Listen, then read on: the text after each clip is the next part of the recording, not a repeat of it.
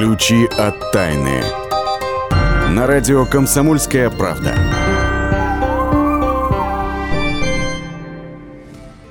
Здравствуйте, это «Ключи от тайны». Микрофон Наталья Андреасин. И сегодня давайте в первой части этой программы будем праздновать. Праздновать день рождения мобильника, которому, вы не поверите, исполнилось на днях 60 лет. Ну, а какой день рождения без песенки? Сейчас совсем чуть-чуть. Послушайте вот это. Он звенит и гудит, и поет, как птица, и в игрушку сыграть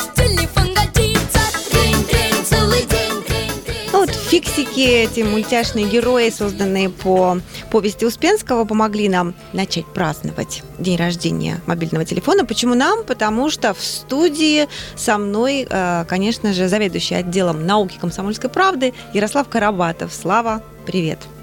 Здравствуйте. Ну, вот шампанское мы оставили за пределами этой студии все-таки, чтобы сначала ух, а потом, Мгм. а потом ухух. Поэтому давай, давай будем пока словесно праздновать. Я помню, видела первый мобильник в 90-е годы в редакции областной газеты, где я когда-то работала. Он был единственный на всю редакцию у водителя. Именно для того, чтобы его можно было со стационарного телефона вызвонить или перенаправить, куда ехать. Он был вот такой вот огромный, да, сантиметров 30, наверное, в длину. Но чтобы мобильнику было 60 лет, вот этого я себе не могла представить. Ну, я тоже не мог, потому что у меня у самого мобильный телефон появился, наверное, в году в 2002 или в 2003. У меня тоже. А вот. А действительно, на самом деле 60 лет. Ну, э, разные даты называют э, отсчета, да, с чего все началось. Но в итоге вроде как все сошлись, что это э, октябрь 1956 года. И родиной мобильного, мобильной связи является, как ты думаешь, какая страна?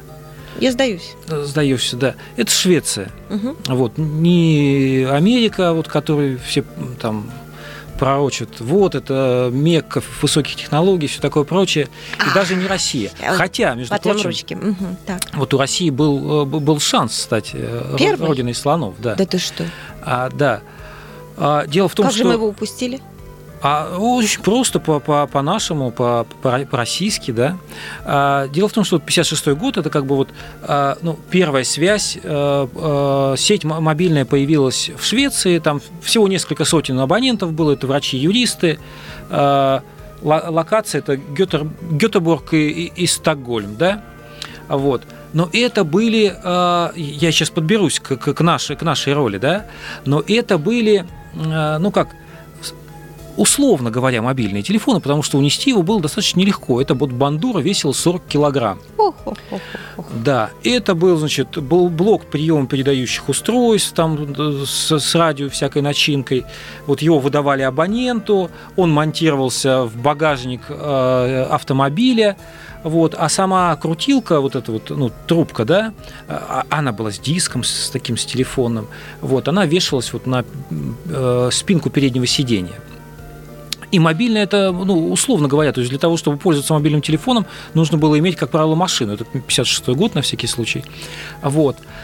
А, поэтому вот э, все, естественно, тоже э, задумались над тем, а нельзя ли сделать все-таки мобильный телефон э, таким, чтобы его можно было переносить.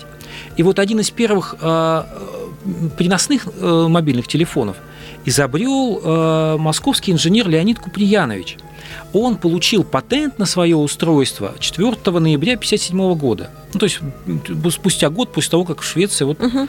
организовалась первая такая сеть. А, называлось это устройство вызова и коммуникации каналов радиотелефонной связи. Такое сложное название, ну, просто я решил не додумались произнести. еще тогда, да, что это, это мобильный. первое все-таки. Да, да. Вот. Значит, э, назывался э, мобильный телефон ЛК-1, ну, Леонид э, Куприянович, первый образец. Весила мобила 3 килограмма. Ну, по сравнению с 40 килограммами вот шведского да, прорыв. железа, а, это был невероятный прорыв. И можно было пользоваться где-то ну, э, в радиусе 20-30 километров от э, вот, станции, которая ловила этот сигнал. Мгм. Она ловила и соединяла вот, э, мобильную трубку с, с, городск- с городской телефонной сетью. То есть как из Москвы до Красногорска можно было бы запросто дозвониться. Ну, теоретически, да. А вот. А э, там э, Куприянович очень быстро сумел э, сделать телефон компактным, то есть через год он уже весил 500 грамм, а самая легкая модель э, в 61 году, по-моему, она появилась, весила всего 70 грамм, ну, примерно как вот наши мобильники. Он, он немножко был похож, такой, такой вот, пор- портсигарчик, да, по, по виду, и, и тоже дисковый набор, то есть до, до кнопок еще тогда не додумались. Вот. Но самое интересное, э, почему же мы э, вот вроде имели приоритет, а дело в том, что э, это мы посчитали как-то неперспективной разработкой. Почему? А, а- а вот Куприянович, э, он увлекся потом медтехникой, потому Мгм. что на нее был спрос среди вот стареющих э, бонс э, вот, э, Советского СССР, правительства. советского правительства. Да, они Понятно. да, уже м, То есть становились мобильниками они не старенькими. интересовались, зачем они им, когда у них в кабинете У них была вертушка, стоят. что да. там, да. А вот со здоровьем, да. И Здоровьем что же он изобрел? А он изобрел э, прибор ритмосон. Мгм. Вот помнишь фильм «Любовь и голуби», и там, когда вот главный герой отправляется в- на курорт, и они там с Людмилой Гурченко на, на сеансе там этой э, э, физио чего-то там, и вот там этот аппарат ритмосон, ка- они разговаривают, и потом Гурченко, у которой вот это вот а, все прибамбасы Да, э, да, на да, голове, да, да. она засыпает, и тут же раздается такой богатырский храп. Вот это, это его изобретение, оно пользовалось большим успехом, и ученый решил, да что я буду копаться с этими мобильными телефонами, нафиг никому не нужны. А вот ритмосона и вот медтехника, и он действительно был авторитетом в области, в- именно в этой области. Ну, Вот. а, э, А при- а- мобильник, день рождения которого мы сегодня отме- Да. отмечаем, а он, э, вот Он уплыл, утек, уплыл, да, уплыл на за запад. океан. Мгм. Да, активно начали э, эту систему развивать американцы. Ну, потому что, понятно, там все-таки коммерческий спрос, э, большие заработки.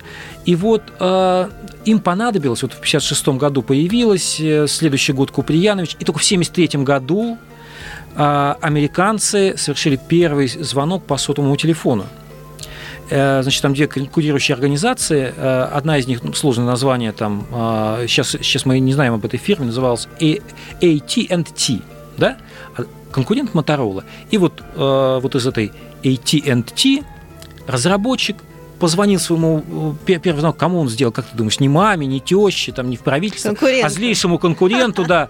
Говорит, Здорово, э, Джоэль, э, Джоэль Э- Энгель звали э, разработчика, да, конкурентов. Говорит, Угадай, откуда я тебе звоню? Я звоню тебе с настоящего сотового телефона. Говорит, Я не помню, что он мне ответил, но я слышал скрип э, зубов вот в трубке телефона, потому что, э, э, ну, это, это было равносильно... Неприятный был звонок. Да, ну, при- признать свое поражение.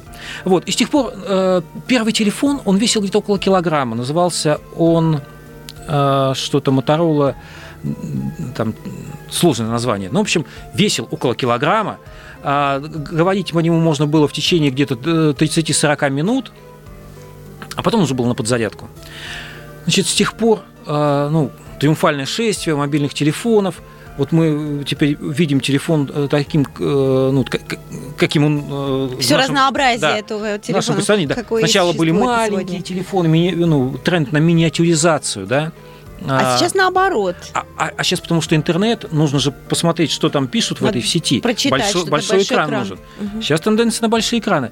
Но в перспективе говорят ученые, что не будет небольших экранов, потому что ну, предел экрана ограничен, таскать бандуру неудобно, а будут очки, которые будут выстраивать прямо перед твоим э, взором такую проекцию, и ты, перемещая там э, глаз по, там, вверх-вниз и так далее, будешь управлять э, вот этим гаджетом. Э, Ему можно будет управлять голосовыми командами.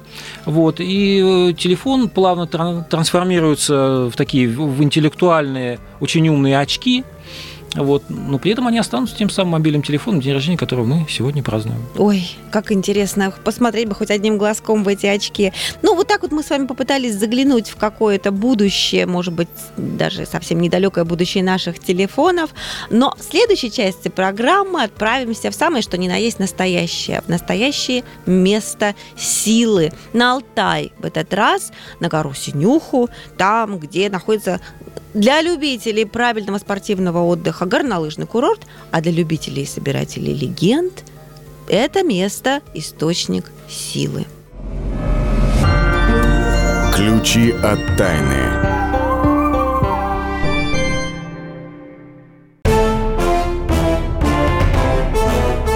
Товарищи солдаты и офицеры российской армии. Полковник Баронец разрешает обратиться. Звоните и задавайте накопившиеся вопросы. Угроза НАТО, жилье для военнослужащих и перевооружение России.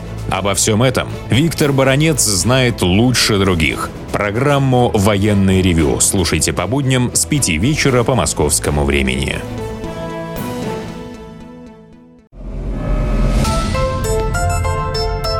Ключи от тайны. На радио «Комсомольская правда». Здравствуйте всем, кто присоединился к нам. Ключи от тайны в наших руках. И мы с ними отправляемся сейчас в нашу рубрику «Места силы». Места силы. И в этот раз мы едем на Алтай, в село Манжирок. Там на горе Синюха, оцените название, какие они смачные. Э, На горе Синюха находится горнолыжный курорт. И сезон, между прочим, вот-вот откроется. А, Это вот, товарищи, информация для любителей, так сказать, правильного спортивного отдыха. Ну, а для любителей э, и собирателей легенд сообщаю вам, что еще эта гора считается издавна источником энергии. Вот за горнолыжным курортом и за легендами мы отправляемся туда вместе с Ксенией Колесовой. Ксения, здравствуйте. Здравствуйте, и снова мы отправляемся в путешествие по местам силы. А, И, как вы правильно заметили, Наталья, мы отправляемся э, на мой любимый Алтай, мест- мою родину. И удивительное место, воспетое ни в- уже ни в одной песне и отображенное ни в одном фильме, а в нескольких сразу. И многие вспомнят это название. Место называется село Манжерок. Именно здесь, во-первых, располагается один из э, лыжных курортов, горнолыжных курортов. Здесь располагается подъемник, на котором можно подняться на гору Синюху и посмотреть, э, перед вами откроются удивительные виды э, горного Алтая. А, Я кратко скажу такие тактико-технические, что ли, характеристики. А, Длина подъемника 2389 метров, а высота, на которой находится смотровая площадка, 1012 метров. Но это не самая конечная такая вершина горы Синюха. А, Здесь э, нужно подняться будет еще пешочком чуть повыше, и тогда вы уже окажетесь на самой вершине. Что же тут такого удивительного? Дело в том, что во-первых, гора всегда имеет такой голубоватый цвет, и э, считается, что это вот хвойные деревья такое отдают э, в такой вот как бы воздух, ионизирует так воздух, что он начинает таким голубым свечением светиться, поэтому гору называют Синюха. И кроме того, с древних э, лет Малая Синюха имела такое эзотерическое значение, была источником энергии, люди сюда приезжали э, с, разных мест, чтобы как раз набраться бодрости, набраться сил. Здесь масса услышите легенд, легенда о белой волчице, о белом морале. Здесь есть юрты шаманов, и э, вы можете э, какие-то поучаствовать в каких-то ритуалах, но есть еще а, одно, одна достопримечательность – это имитация идола Золотая Баба. Дело в том, что у народов Манси а, есть такая удивительная тайна, ей тысячи лет, и зовут ее, эту тайну, Золотая Богиня. Она на самом деле древнее человека, она хранительница всех тайн. И э, первое письменное еще упоминание о Золотой Бабе содержится в новгородской Софийской летописи. По легенде, Золотая Баба а, была отлита из чистого золота. Это фигура такой обнаженной, крупной женщины, около полутора метров высотой. И точное происхождение этой бабы неизвестно, но рассказывают, что когда-то она стояла на берегах Ладожского озера. Потом приходили завоеватели, они а, оккупировали землю, побеждали, брали эту бабу с собой и увозили дальше и дальше. И э, в, ра- в разные времена, в разные э, века она оказывалась то в Сибири, и, и то э, на востоке страны. И вот, наконец-то, она добралась до Таймыра, и считается, что там а, была затеряна. Но Различные копии Золотой Бабы появились э, в разных э, местах силы. Также их изготавливали э, с участием шаманов. И этому идолу поклонялись, приходили многие-многие а, люди. Так вот и на вершине Алтын-Ай появилась вот этот идол появился, покровительница всего живого. Золотую бабу считают богиней плодородия и богатства. И по, по легенде она спасла свой народ от наводнений и перевела его на Алтай. Спасибо большое за новое место. Но, Ксения, сейчас нам самое время а, залезть э, в сундук шамана. Сундук шамана. И мы с вами договорились выяснить э, еще в прошлой программе, когда говорили о том, что наши украшения, наши кольца, сережки, особенно круглые, на самом деле, оказывается, являются оберегами. Мы договорились узнать, из каких материалов делают э, обереги в домашних, так сказать, условиях. Есть ряд правил, которые а, существуют при а, изготовлении оберегов. То есть обереги обязательно нужно изготовить. Но нельзя изготавливать обереги самому себе, лучше изготавливать их ближайшим родственникам. То есть э, если вам изготовил родственник оберег, мама, папа, брат, сестра, то есть кровный родственник, то этот оберег имеет наиболее сильную защиту. И вот обязательно нужно при изготовлении оберегов первое это обязательно не изготавливать для себя. Второе, это обязательно нужно делать не по велению души, а не для, потому, что вас кто-то упросил об этом. А третье, обязательно нужно понимать, что все, что вы делаете, и в этот момент, какие мысли вы а, были в вашей голове, что о чем вы думали, все это закладывается в оберег. Поэтому думать нужно только о хорошем, о позитивном. И желать человеку, которое вы, которому вы готовите оберег, а, только хорошее, доброе, а, что-то светлое. Ну, и еще одно правило, что обязательно нужно максимально работать руками, а не инструментами. То есть так оберег делать, чтобы он не, не чувствовал прикосновения каких-то других инструментов. Материалы должны быть натуральными. А, Это чаще всего дерево, это чаще всего какие-то растения, а, может быть камень, но вот с камнями нужно поосторожнее. Вообще, как выбирают материал, да? Разные материалы разбрасывают на зеркале, поскольку зеркало отражает, удваивает силу материала. И закрыть глаза и на ощупь определить, какой из а, предметов на вас особо благоприятное воздействие оказывает. И вот э, куда ваша рука потянулась, э, какой предмет взяла из того материала, и э, нужно делать оберег. Ну что ж, спасибо большое за все эти советы. С нами была Ксения Колесова, которая отправляется подыскивать новое место силы для нашего следующего путешествия. А мы с вами отправляемся уже к самым настоящим ученым. И продолжим телефонную тему, которую начали в первой части этой программы. Мы вспоминали, как рождались первые мобильники. Мы же с вами отмечали день рождения мобильного телефона, которому исполнилось 60 лет. Мы с вами выяснили, что весили они поначалу аж 40 килограммов, потом 3 килограмма, ну и так далее.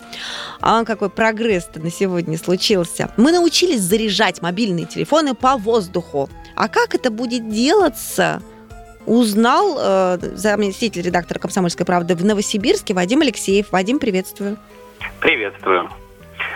Современная технология, которую опробовали подмосковные ученые, она как раз э, сравнима с э, мобильниками весом в 50 килограммов.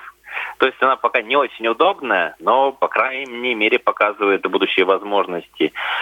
На крыше здания, а дело было в подмосковном Королеве, э, в ракетно-космической корпорации «Энергия», на крыше здания установили лазер. И на расстоянии в полтора километра, далеко, подчеркиваю, полтора километра, установили небольшую мишень. Такой приемничек для лазерного луча. Мишень, соединенная с мобильником. И посветили на нее. Полтора часа, и мобильный заряжен. Повторюсь, это пока 50-килограммовый мобильник, я образно говорю. То есть технология усложненная. Я думаю, еще немного времени, и зарядка будет происходить быстрее, на большем расстоянии. И вот эти лазеры появятся в кармане у каждого из нас в виде брелка, в виде еще чего-то очень удобного. Может быть, лазерный луч будет светить с потолка вместе с электрической лампочкой, и нам просто не надо будет заморачиваться, чтобы телефон всегда был заряжен. Никак я не могу понять только практической сути этого изобретения. То есть вот иду я с мобильником, то есть а дома должна оставить, или дома позвонить мужу домой и сказать, так включи ко мне лазер, дорогой, я тут, тут за три километра уехала, мне мобильник надо подзарядить. Так что ли? Это лет 10 назад вы, наверное, бы не поняли м, суть и потребности в беспроводном интернете. Сейчас-то мы знаем, что это удобно. Также и с лазером. Во-первых, надо полагать, что лазер будет повсеместным, и не надо будет светить из дома. Э, Повсюду у нас будет просто энергия, заряжающая телефон. Нигде не понадобятся провода. Не понадобятся провода для телевизоров, для электричек, для микроволновок. Мы полностью избавимся от проводов. Но у ученых на самом деле были более далеко идущие планы. В данном случае мы идем не от оборонки, где пробируются э, большие проекты к потребиловке, а наоборот от потребиловки к оборонке. Ученые намерены заряжать космические спутники. И таким образом увеличить их срок службы. С Земли стрельнул лазером по спутнику, он зарядился, летает, всем хорошо. Ну, действительно. Уже хорошо только от одного ощущения, что наука не стоит на месте, двигается вперед. Ну, а мы с Вадимом Алексеевым а, каждый раз пытаемся заглянуть э, в далекое, более или менее да, далекое или недалекое будущее нашей с вами науки. Все, друзья, заглянули в будущее. Сейчас прервемся ненадолго, а в следующей части нашей программы заглянем в будущее очень недалекое, в ближайшую зиму, и выясним вместе с научным обозревателем «Комсомольской правды» Владимиром Логовским, почему женщины становятся зимой агрессивнее. Друзья, к сожалению, ученые выяснили, а вот как они это выяснили, мы узнаем буквально через несколько минут. Ключи от тайны.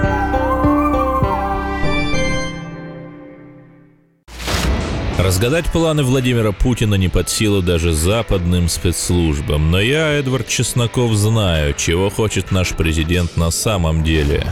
Каждый четверг вместе с вами в прямом эфире разгадываем мотив очередного поступка Путина. О чем думает и что планирует Владимир Владимирович. Слушайте и звоните в программу «Вождь» по четвергам в 20.05. Время московское. Ключи от тайны. На радио «Комсомольская правда». Продолжаем программу «Ключи от тайны». И сейчас с нами, с вами рубрика «Почемучка». Почемучка. И задались мы сегодня вопросом, почему женщины за рулем оказывается... Хм, да, вы сейчас очень сильно удивитесь, но тем не менее ученые утверждают, что это так. Женщины за рулем более агрессивны, чем мужчины. Э, расскажет нам об этом, все разобъяснит, расставит по полочкам наш научный обозреватель Владимир Лаговский. Здравствуйте. Здравствуйте. Я надеюсь, Володь, что вы не с точки зрения мужчины, который за что-то мстит женщинам, будете рассказывать, а докажете все научно. А ты сама за рулем? За рулем. Ну, как Я ты очень спокойно. спокойно? Благожелательно. Н- Не высовываешься из окна, Нет. говоришь, куда прешь? А Дальше не печатно, да? Да. Нет. Траля-ля, траля-ля. Без траля-ля, траля-ля я исключительно только могу под- подпевать Да где ты права купил? проигрывателю. Нет, так нет, нет. Нет. Ну, с- Значит, ты нетипичная Значит, ты женщина. не женщина. Ну, да, Так. нетипичная давайте, женщина давайте за рулем. По- поскольку, как выяснили наши друзья британские ученые, это они из Лондонского университета Голдсмита, а, что женщины за рулем, по их, их исследованию, показал действительно более агрессивны, чем мужчины. Не сильно прям. Нельзя сказать, что я прям, меня факты изумили, что они там в 10 раз агрессивнее. Нет. Они вот обследовали более тысячи а, женщин-водителей, сравнивали их с мужчинами э, и выяснили, что женщины 12 на 12% злее, чем мужчины. В целом. А по отдельности на 14% больше они злятся на пассажиры, которые говорят это сам. Включи поворотник. Ну что ты на второй скорости едешь? Ну пере- э, э, вот такого, который ценные указания. Ой, я их понимаю. Вот. А может быть здесь повернуть?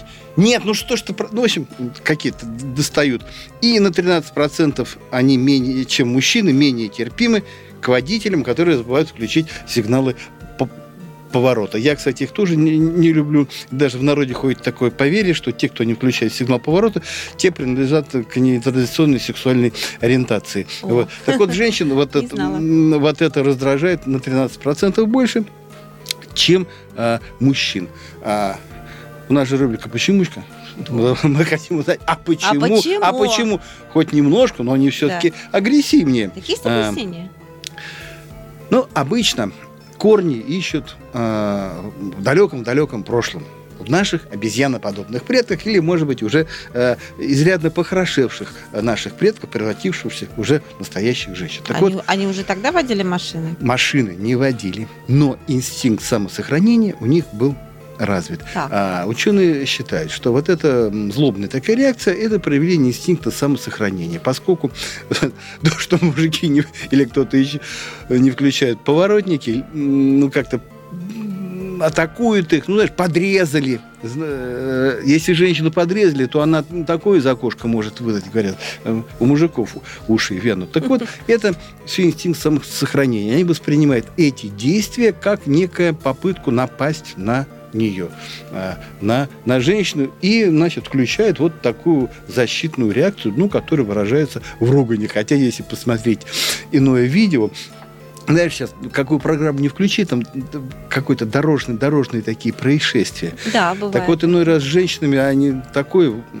такое выдают, что... А, то есть, когда все видео состоит из пи-пи. Да, да, да, и что, мол, и заводить-то нехорошо э, так, такое радио. Ну, я надеюсь, Э, только... та- такое видео. Я надеюсь, женщины агрессивны только за рулем, и все. Больше ничем вы нас не огорошите. А, к чему это говорю? Что видите женщину за рулем, а сейчас их много, ну как-то как так относитесь к ним более благожелательно, держи, де- хорошо бы держаться от них и подальше. Вот. А, просто учтите, что они способны на, на такое. То есть не удивляйтесь этому. А тут еще зима же у нас на носу, Наташ. То есть, все-таки огорошить решили. А женщины Я знала. зимой, они становятся Еще агрессивнее. еще агрессивнее, еще злее. То есть, может быть, э, уже там и не 12, 13, эти 14 процентов, на которые злее по разным там ситуациям злее мужчин, а может быть гораздо больше. Это определили тоже в процессе экспериментов э, уже американские ученые в, в университете Индианы. Они проводили эксперименты на самках хомяков. Ну да, самка хомяка это, конечно, не совсем женщина. Вот, они имеют существенные, отличаются анатомически существенно, но, как уверяют ученые, функционально, на- особенно вот в каких-то реакциях и вну- внутренних там биологических процессах, то просто одно и то же, что, что самка хомяка, что женщина. То есть удивительно э, подходящая для экспериментов модель. И вот Значит, а, попытались э, выяснить, как зима действует на хомяков. А зима в том смысле, что световой день сокращается. Идея такая, световой день сокращается, значит, поступает меньше э, темного, времени, темного времени становится больше, а, и в результате организм начинает вырабатывать больше гормона мелатонина, это который он регуля- регулирует внутренние ритмы сна, ними как-то перестраивать вот эти самые, вот эти самые ритмы.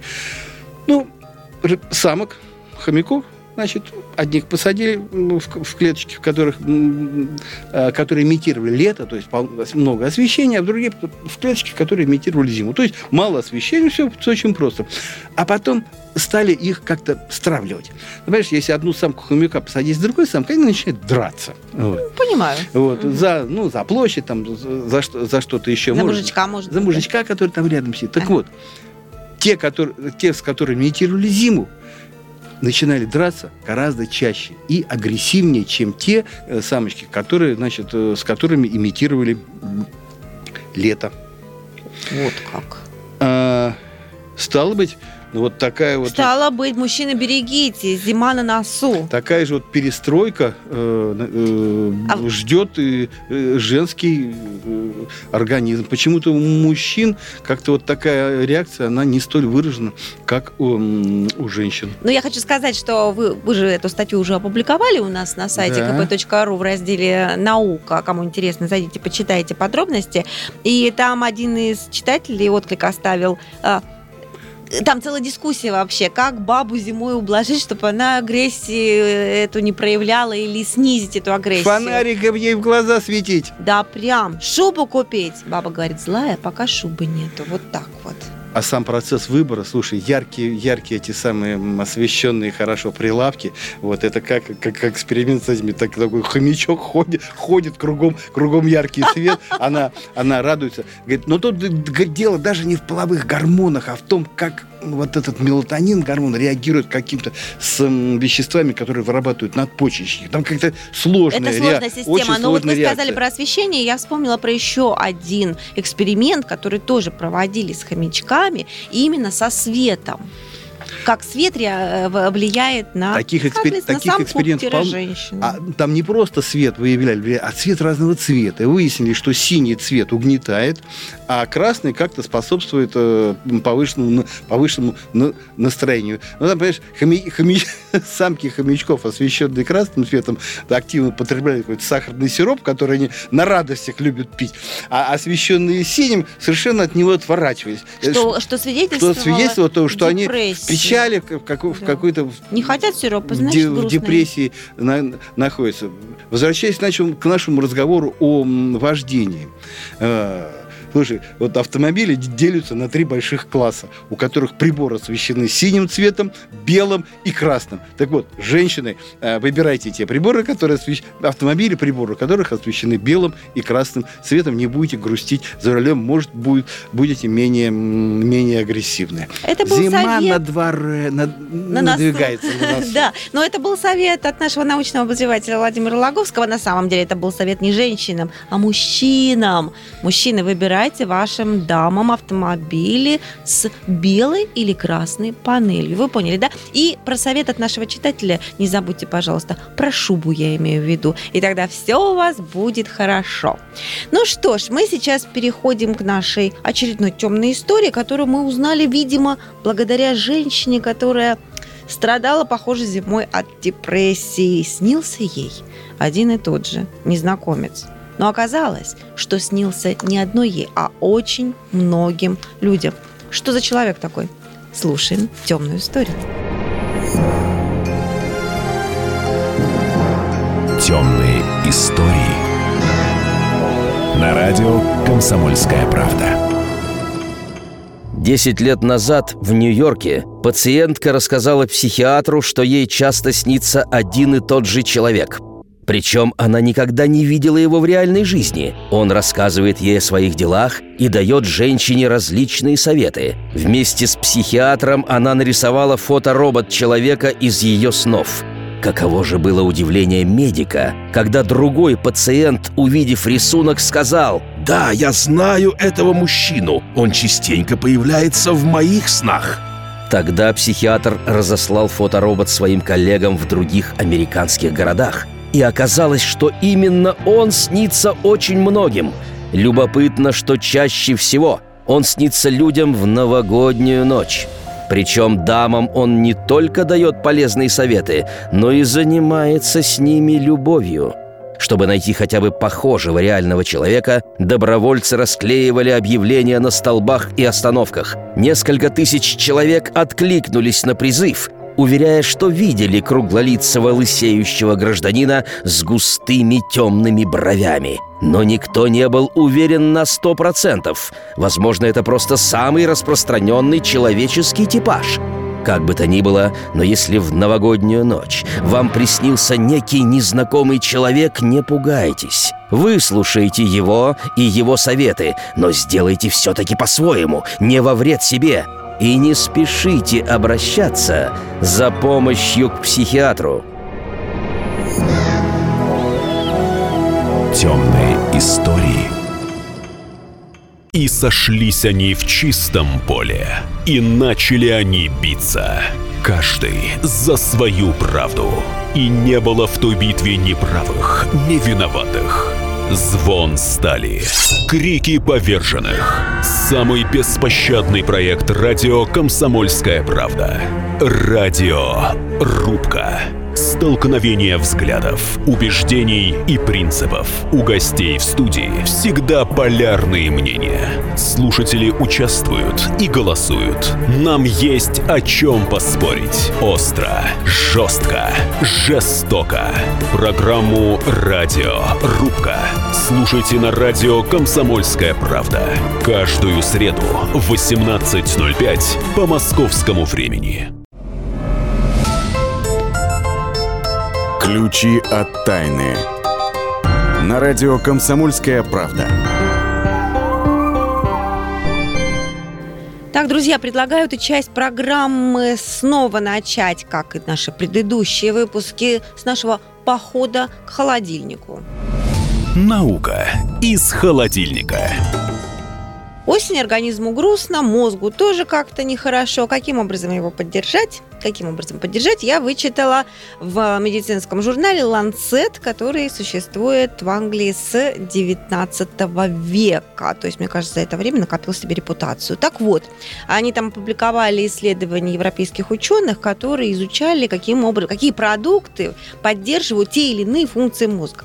И вот сейчас скажу, какие продукты нужны для запоминания – Морковь, ананас и авокадо. Если у вас на огороде не выросли ни ананас, ни авокадо, то морковь вполне заменит и то, и другое. Перекусили перед сном салатиком таким фруктовым, и все, и память начнет восстанавливаться и укрепляться всячески. Вот. Значит так, дорогие слушатели, теперь берем в руки морковку, чтобы лучше запоминать новости, которые мы вам рассказываем. Ну вот, следующая наша новость. Ученые из университета Оксфорда выяснили, когда лучше просыпаться школьникам и как лучше выстроить их школьное расписание. Очень актуально осенью, правда, Слав? Ну да, ну ты знаешь, я бы вот начал, помнишь, это в Карлсоне, да, немедленно уберите ваших детей от наших голубых экранов. Вот, потому что эти хитрые создания вот сейчас наслушаются, потом э, да, будут манипулировать родителями. А суть э, э, этого исследования в чем? Оказывается, вот мы у нас где-то в 8.30 начинаются уроки в школах, ну, допустим, я своего отвожу где-то к 8.30, да, а ученые Оксфордского университета утверждают, что раньше 10 часов, а лучше-то вообще-то 11, начинать школьные занятия и занятия в университете вообще нельзя. Вот как? Да, они говорят, что э, э ну, проводили исследования, фокус-группа, э, и замеряли уровень, значит, кортизона – это такой вот э, ну, утренний гормон, э, кортизол, который позволяет ну, организму взбодриться. И, э, и они обнаружили, что, оказывается, его выработка зависит от э, освещенности. Соответственно, когда мы вот сейчас осенью, а дальше зимой это еще хлеще, значит, темной, темной ночью выходим из подъезда, ведем наших детей при свете фонарей, вот, то у них этого кортизола Страшилка. не вырабатывается угу. ничего. Они приходят вялые, сонные, и им пытаются там толдычить. И только к 11 эту... часам, к только к 11 уроку часам, они да. просыпаются. Вот. Э, но это такая страшная, страшная тайна. Вы им, пожалуйста, не рассказывайте, иначе они скажут, что я двойку принес. Почему? Потому что вот в 8.30 э, утра у нас начинается русский язык, а за ним математика. Ну, конечно, вот. есть... это наш лайфхак для родителей, а не да. для детей. А, но есть э, вот ряд простых советов, которые ну, помогут хотя бы ну, выспаться, что ли, ну, так, относительно бодрым встать. Ну, во-первых, ученые обнаружили, что значит, продолжительность сна должна быть кратна или кратна полуторачасовому периоду. Оказывается, вот если ну, там ты спишь 7,5 часов, то ты высыпаешься лучше, нежели ты спишь 8 часов. А, вот так вот. Еще такой момент. Можно вздремнуть э, днем, но не больше часа и, не, и, не, и после трех ни в коем случае. Или хотя бы, если не вздремнуть, то минут 20 так это э, полежать с закрытыми глазами, так пребывать в нирване. Вот. И, значит, э, не есть на ночь. Знаешь почему? Не потому, что талия будет на уровне груди, да, а потому что э, это связано с уровнем сахара. Вот если уровень сахара падает, то утром вот этот гормон кортизол, он э, вырабатывается так бурно, энергично, вот, и тебе легче проснуться. А если уровень сахара высокий, ну, соответственно, ты поел, и сахар не расщепился еще, вот, то тогда тебе вставать очень плохо, потому что это, этого гормона, гормона там, утреннего бодрствования очень мало. Вот соблюдайте хотя бы три этих простых правила. Вот, постарайтесь э, уговорить директора начинать уроки в 11 часов, и будет вам счастье. Ой, какая прелесть, да. Ну, сон это, конечно, наше все, но не проспите, товарищи, нашу следующую новость. На самом деле важное открытие. Ученые раскрыли, наконец-то, тайну Бермудского треугольника. Ну, смотри, ну, сказать, что прям совсем раскрыли, я бы так не стал говорить, потому что они постоянно раскрывают примерно э, раз в год. Ну, ну в этот раз ведь как-то вот очень... Очень, Очень изощренно они, обоснованно изощренно. Да. Вот Мгм. последний раз был газовый пузырь. Они говорили, что, значит, под дном Бермудского треугольника находится э, значит, месторождение газа метана. И вот, значит, пузырь всплывает, булька идет, бульк, и туда И в этом корабль поз- бульк. Да. И навсегда. Да. Мгм. А теперь, говорят, все совсем не вот в этом бульк, а все дело в шестиугольных облаках. Значит, э, изучали спутниковые снимки, Как это так? а, э, некий Стив Миллер, метеоролог, специалист вот по, как раз по этим спутниковым снимкам, он увидел в этом какую-то вот шестигранные, шестигранные фигуры. Он, используя данные спутниковых снимков, используя там метеорологические данные, установил, что вот под этими шестигранными облаками бывают, бывает случаются заряды э, такого ветра со скоростью 290 км в час. Вот они сносят корабли, сносят самолеты.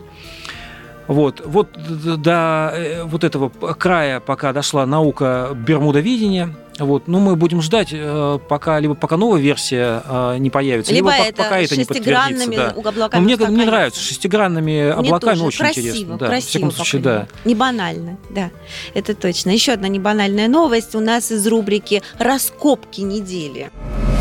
Раскопки недели. Расшифровали рукопись Чингисхана, которая хранилась на Алтае до сих пор. И Слава даже выбрал из этой рукописи несколько цитат, которые ему особо на душу легли. А, ну, давайте с цитат начнем. А, Значит, первая цитата. Э, «Не относись к словам женщины слишком серьезно», говорил Чингисхан. Начинается. Вот Ну- из, из- из всех цитат нужно было выбрать именно эту. Так. Нет, ты знаешь, я думаю, что он э, говорил не вообще о словах женщины не серьезно, э, не относись серьезно, а вот к той части, которая, знаешь, э, есть процесс, когда жена мужа пилит. Вот я думаю, что он именно вот про, про, это, э, про это говорил, потому что так-то, в общем-то, ну, он женщин любил, у него была любимая жена Барте. Это была такая красивая история любви. Он выкра... Значит, он же ее потерял, у нее отбили э, меркиты. А, Она забеременела по одной из версий, значит, от своего похитителя, но тем не менее Чингисхан ее отбил, все простил, сына усыновил. В общем, там такая вот э, Санта-Барбара совершенно э, старомонгольская. Вот. Значит, э, давай еще э, э, про заповеди, да. Ну, не нарушая одобренное многими людьми, да, а, ну, вот заповедь, которую, э, как говорят, поддерживается Владимир Путин в, в- своей политической деятельности. А, Не советуйся с коварными или завистливыми людьми, добродетельным делам ничего не препятствуй. Ну, в общем, все, все как бы по делу. А Вот. А рукопись хранится, как ни странно, а, в нашем а, горно-алтайском музее имени Анохина. Так вот думаю, когда жил Чингисхан, да, как, как какое время назад, а мы ведь до сих пор вспоминаем, кстати, вот о, о годах и о возрасте. Ученые ведь нашли страну долгожителей среди котов и собак. Оказывается, это Япония, а, в которой собаки в среднем доживают до 14 лет. Это на человеческий возраст 84 года, а кошки до 12 лет. Это примерно 75 лет, если переводить опять-таки а, на возраст человека. Ну что ж, и в тему о котиках напоследок. Музыка на этот раз будет посвящена им, как ни странно. Появились первые альбомы, музыкальные альбомы, посвященные котам и кошкам. А, э, записал их, значит, профессиональный виолончелист и композитор из США Дэвид Тейне. А, в композициях звучит не только виолончель, но и звуки мурлыканья материнского, как он говорит, мать, мать когда кошка Мгм. мурлычет, когда котят кормит. Вот именно это мурлыканье он записывал. Птичье пение, журчание воды и прочие расслабляющие, на его взгляд, кошек мелодии. То есть все это должно расслабить животное и а, расположить его, значит, к хозяину, к игре с хозяином и так далее, и так далее. Более того, этот человек сейчас планирует создать альбом для собак. С собаками, говорит, будет сложнее намного, потому что выясняется, что музыкальные предпочтения лабрадоров, например, одни, а у баллонок совсем другие. Но, тем не менее, значит, вот этот вот к- композитор и виолончелист э, считает, что это все не будет препятствием. Ну, до альбома для собак мы еще дойдем, я думаю. А пока фрагмент музыки для ваших кошек. Тащите питомцев к нашим радиоприемникам. Мы вам оставляем э, это прекрасное прослушивание, возможность этого прослушивания, приятной и спокойной вам недели. Мяу! Мы с вами прощаемся. Встретимся через неделю. Ярослав Карабатов. А я лаять должен или, или что? Ну, можешь напоследок полаять. И Наталья Андреасин, да, это была она. Да. Счастливо. До свидания.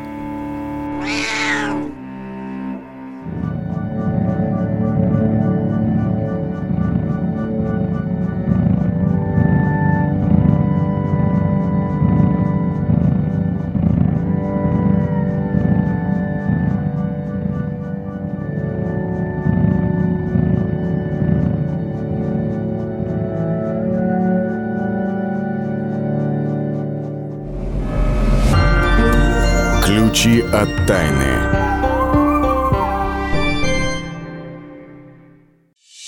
Каждую субботу с 16 до 17 часов на радиостанции «Комсомольская правда» я, Леонид Альшанский, почетный адвокат России, веду передачу «Народный адвокат» и отвечаю на ваши вопросы по проблемам административного права, ГАИ, таможенник, пограничник, гражданского права, дачной амнистии, земельных отношений, обманы страховых компаний. Обо всем этом вы услышите в наших передачах каждую субботу с 16 до 17 часов.